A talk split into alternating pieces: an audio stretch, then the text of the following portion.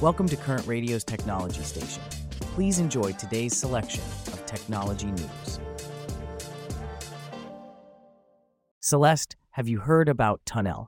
It's a South African parcel shipping platform that's just secured a cool $1 million in pre seed funding. Oh, who are the investors? A few names you might recognize Founders Factory Africa, Digital Africa Ventures, E4E Africa, and Jozi Angels. They're planning to use the funding to expand in South Africa. And Wait, James, let's back up a bit. What's so special about TUNL? What do they do? great question, Celeste. TUNL is making international shipping more affordable for e commerce merchants. They claim to save merchants between 50% and 80% on shipping costs. This is a big deal, especially in emerging markets like South Africa, where shipping costs can often surpass the value of the products being sold. That's a significant saving. How does TUNL achieve this? They've formed partnerships with major courier services like UPS and FedEx, secured suitable rates, and then they subsidize the shipping costs for SMEs by 50 to 75%. And they're all about transparency and democratization in their pricing, according to their COO, Craig Lohman. So they're leveling the playing field for small businesses. That's impressive. But what's the experience like for the customer? On the TUNL platform, customers are offered various shipping options during checkout. They can opt for an economy option with the shipping cost included in the product price, which means free shipping but with a slightly longer delivery time. Or they can choose faster shipping options with FedEx or UPS at a more reasonable cost. That sounds like a smart move.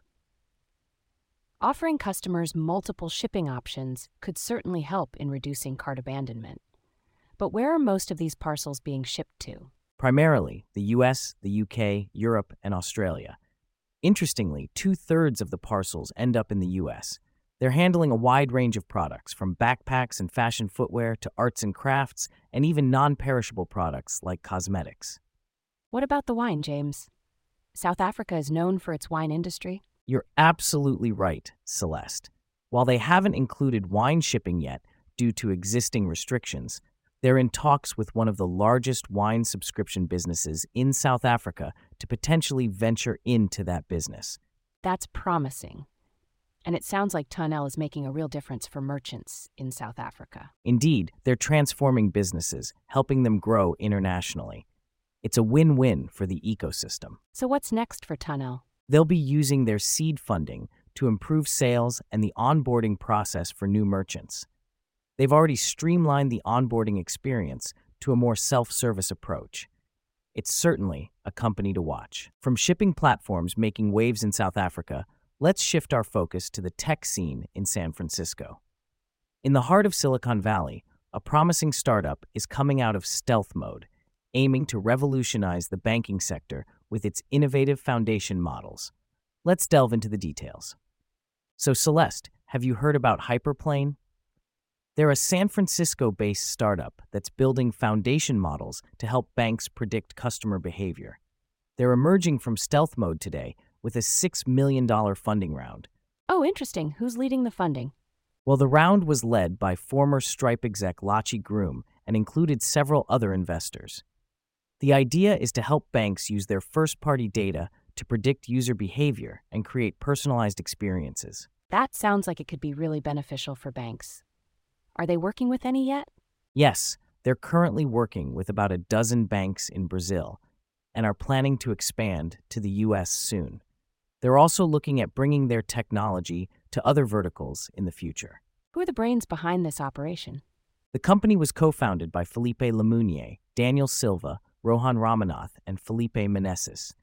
Lamounier, the CEO, has a background in edtech, while Silva and Ramanath have experience building large scale AI systems at Google and LinkedIn. They're looking to build a personalization layer for banks across the world using first party data. That's quite a team. But how can banks' data be more valuable than, say, data from Google or Facebook? Well, as Lamounier points out, banks have granular data about their customers that isn't available to other services. For example, banks know the kind of restaurants their customers go to, what grocery stores they shop at, and even their affordability when they use services like Uber. This data can be more revealing of behavior than, say, uh, visiting a Porsche website. So they're looking to give banks the tools to create personalized experiences like we see with other online platforms. Exactly, Celeste. They provide banks with APIs to build these personalization models on the fly. They offer two modules currently one for building audience segments and another for creating lookalike audiences to expand potential target audiences. And I assume they're mindful of privacy concerns with all this data. Absolutely.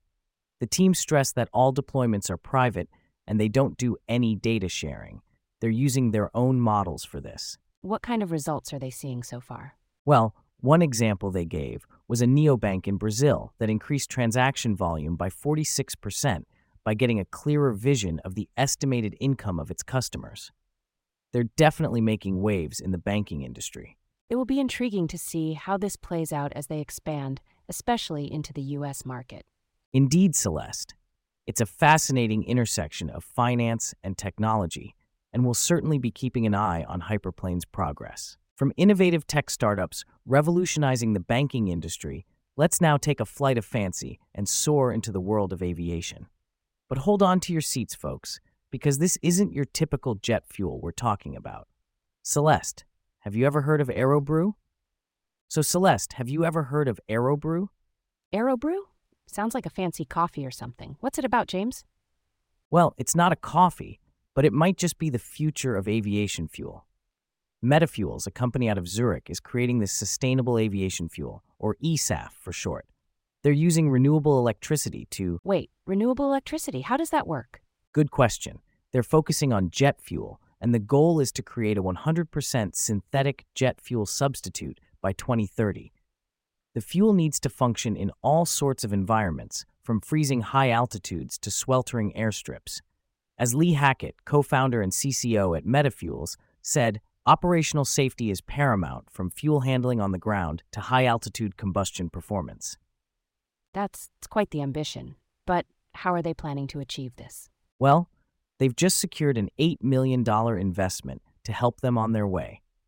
They're looking at the rising cost of conventional fuels, environmental taxation, and increasing pressure for sustainability as factors that will offset their initial production costs. They've got some competition, though, like LanzaJet. Interesting. But back to the renewable electricity part, how does that come into play?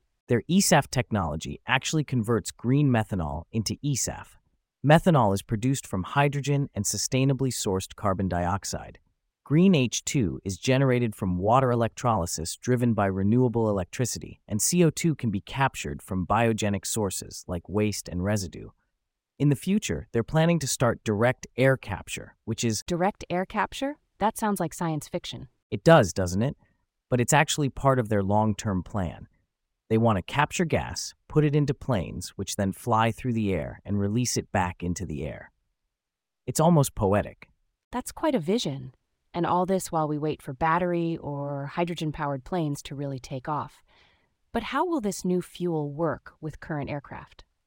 That's the beauty of it, Celeste. According to Saurabh Kapoor, CEO and co founder of Metafuels, their AeroBrew can fuel aircraft without any modifications. It's a form of kerosene, so it can use the same pipelines, infrastructure, storage, transportation, and aircraft. That's quite a game changer.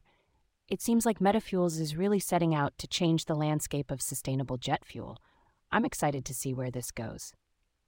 From the future of aviation fuel, we now shift to a more immediate concern that's affecting millions. In a world where everything is interconnected, our next story highlights how this can also create vulnerabilities. Let's talk about cyber warfare and how it's increasingly becoming a part of modern conflict. Cyber warfare, Celeste, is increasingly a part of modern conflict. Just look at Ukraine's largest telecom operator, Kyivstar.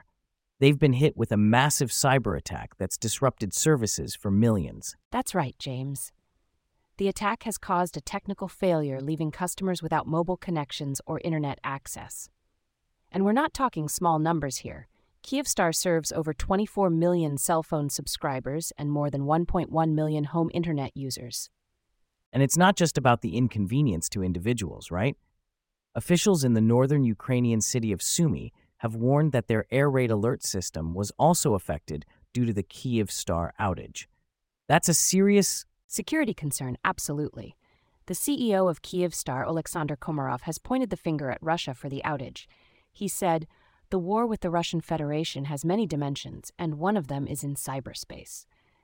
However, Ukraine's state special communications service isn't as quick to point fingers. They've said it's too early to draw conclusions and that an investigation into the incident is ongoing. Specialists from the Government Computer Emergency Response Team are also involved. But, James, while the investigation is ongoing, the service disruption continues. Komarov admitted that it's not completely clear when they'll be able to restore normal operations. VEON, Kyivstar's parent company, said its technical teams are working on eliminating the consequences of the attack. Kyivstar has apologized for the inconvenience and promised to compensate users affected by the outage. They've also assured that the personal data of subscribers has not been compromised. A silver lining in an otherwise grim situation. And it's not just Kyivstar. Monobank, one of Ukraine's largest financial institutions, also reported being targeted by hackers. They experienced a massive DDoS attack, but the bank's co founder Oleg Gorokhovsky reassured that everything is under control. It's a sobering reminder, Celeste, of how intertwined our digital and physical worlds have become. And in times of conflict, it's not just the battleground that's affected, but also the digital infrastructure that keeps a nation running. Indeed, James. It underlines the importance of robust cybersecurity measures, not only for corporations and financial institutions, but also for essential services like telecoms and alert systems.